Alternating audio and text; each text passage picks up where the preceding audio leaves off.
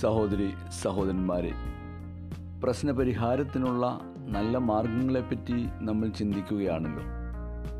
കഴിഞ്ഞ ദിവസം നമ്മൾ കണ്ടത് നമ്മുടെ ഭാഗത്തു നിന്നുള്ള ഒരു ഇനീഷ്യേറ്റീവ് ഒരു മൂവ് ഉണ്ടാകണം. എങ്ങനെ ഒരു പരിഹാരത്തിലേക്ക് പോകാം എന്നുള്ളത് ആലോചിക്കുമ്പോൾ എന്റെ ഭാഗത്തു നിന്ന് ഞാൻ ചെയ്യേണ്ടത് എന്താണ്? അല്ലെങ്കിൽ എന്താണ് എന്റെ ഭാഗത്തു നിന്ന് ഉള്ള പ്രശ്നങ്ങൾ എന്ന് നമ്മൾ പഠിക്കേണ്ടതായിട്ടുണ്ട്. ആ പ്രശ്നങ്ങൾ എന്തൊക്കെയാണ് എന്ന് കണ്ടെത്തുക എന്നുള്ളതാണ് രണ്ടാമത്തെ പ്രധാനപ്പെട്ട സ്റ്റെപ്പ് എന്ന് പറയുന്നത്. എന്നിൽ എന്താണ് കുറവ്? അല്ലെങ്കിൽ എന്താണ് എന്നിലുള്ള പ്രശ്നങ്ങളിലേക്ക് കടക്കുന്ന ചില സ്വഭാവ വിശേഷതകൾ.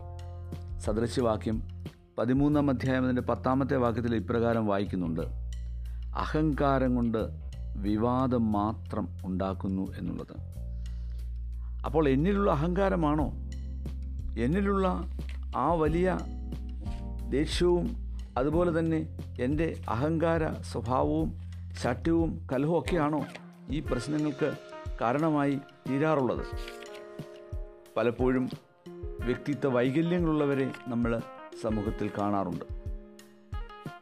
ആ വ്യക്തിത്വ വൈകല്യങ്ങളുള്ളവർ തീർച്ചയായിട്ടും ആ വ്യക്തിത്വ വൈകല്യങ്ങളെ കണ്ടെത്തി അതിനെ പരിഹരിച്ചെങ്കിൽ മാത്രമേ ഒരു പൂർണ പരിഹാരത്തിലേക്ക് പോകുവാനായിട്ട് കഴിയുകയുള്ളൂ.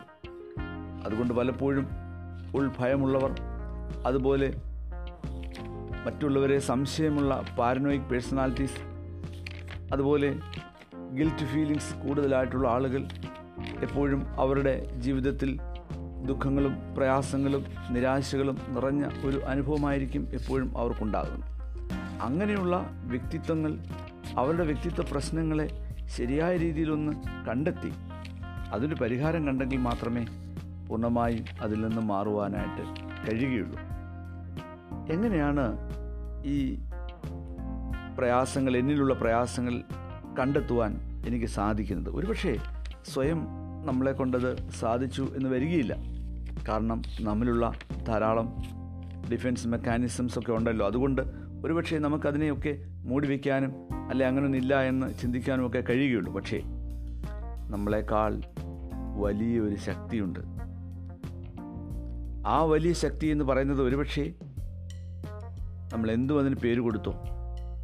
യേശുവെന്നോ അല്ലാവുന്നോ ശ്രീകൃഷ്ണനെന്നോ അല്ലെങ്കിൽ ഏതെങ്കിലും ദൈവത്തിന്റെ പേരോ ഒക്കെ കൊടുത്തു. പക്ഷേ ആ ഒരു ഹയർ പവറാണ് ഇവിടെ എല്ലാം പ്രവർത്തിക്കുന്നത്. ആ വലിയ അദൃശ്യമായ ഒരു ശക്തിയെ കാണുവാൻ നമ്മുടെ കണ്ണ് തുറന്ന് പ്രകൃതിയിലേക്ക് ഒന്ന് വീക്ഷിച്ചാൽ മതിയാകും. ഈ ചെടികളും ഈ നദികളും ഈ പുഷ്പങ്ങളും ഈ ജീവജാലങ്ങളും എല്ലാം നമ്മോടൊത്ത് സ്നേഹത്തോടുകൂടെ ജീവിക്കുമ്പോഴാണ് ഈ ലോകം വളരെ മനോഹരമായി തീരുന്നത് അത് ആ വലിയ ശക്തിയുടെ ഒരു വലിയ പ്രവർത്തനമാണ് എന്ന് സമ്മതിച്ചേ മതിയാവുകയുള്ളൂ. ആയതുകൊണ്ട് ആ വലിയ ശക്തിയുമായുള്ള ബന്ധത്തിൽ നമ്മുടെ പ്രശ്നങ്ങളെ ഉൾക്കൊ മനസ്സിലാക്കുവാൻ നമുക്ക് സാധിക്കും. ആ വലിയ ജ്ഞാനം നമുക്ക് ലഭിക്കും. ആ ജ്ഞാനത്തിലൂടെ നമ്മെ തന്നെ കണ്ടെത്തി ദൈവത്തിൽ പൂർണമായി നമ്മൾ ആശ്രയിക്കുമ്പോൾ ഒരു പരിഹാരത്തിലേക്ക് നമുക്ക് പോകുവാനായിട്ട് കഴിയുമെന്നുള്ളതാണ് നമ്മൾ മനസ്സിലാക്കേണ്ടത്. അതുകൊണ്ട് എന്നിലെ പ്രശ്നങ്ങൾ എന്താണെന്ന് നമ്മൾ മനസ്സിലാക്കണം.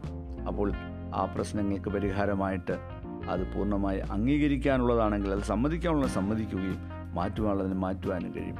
ആ വലിയ പ്രാർത്ഥനയാണ് ആൽക്കഹോളിക് അനോണിമസ് എന്ന ഗ്രൂപ്പിൽ അവർ പ്രാർത്ഥിക്കുന്ന പ്രാർത്ഥന. അവരെന്നും പ്രാർത്ഥിക്കുന്നത് കൈകൾ ചേർത്ത് പിടിച്ചുകൊണ്ട് അവർ പ്രാർത്ഥിക്കുന്ന ഒരു പ്രാർത്ഥനയുണ്ട്. ദൈവമേ മാറ്റുവാൻ പറ്റാത്തവയെ സ്വീകരിപ്പാനുള്ള പ്രശാന്ത മനസ്ഥിതിയും മാറ്റുവാൻ പറ്റുന്നവയെ മാറ്റുവാനുള്ള ധൈര്യവും ഞങ്ങൾക്ക് നൽകണമേ എന്നാണ് അവർ പ്രാർത്ഥിക്കുന്നത്. രണ്ട് കാര്യങ്ങളേ ഉള്ളൂ. ഒന്ന് മാറ്റുവാൻ പറ്റാത്തവയെ അംഗീകരിക്കുക. രണ്ട് മാറ്റുവാൻ പറ്റുന്നവയെ മാറ്റുക. അതിന് വലിയൊരു ശക്തിയുടെ ആവശ്യമുണ്ട്. നമുക്ക് തന്നെ ഒരു പക്ഷേ മാറ്റാൻ സാധിച്ചു എന്ന് വരില്ല. അതുകൊണ്ട് ഈശ്വര ശക്തി മൂലം നമ്മുടെ പ്രശ്നങ്ങളെ കണ്ടെത്തുവാൻ നമുക്ക് സാധിക്കും. ആ പ്രശ്നങ്ങളെ പരിഹരിക്കുവാൻ ഈശ്വര സന്നിധിയിൽ നമുക്ക് യാചിക്കാം. നല്ല ഒരു സുദിനം ആശംസിച്ചുകൊണ്ട് എന്റെ വാക്കുകളെ ഞാൻ ഇവിടെ ഉപസംഹരിക്കുന്നു. ഇത് ഫാദർ സാം പി ജോർജ്.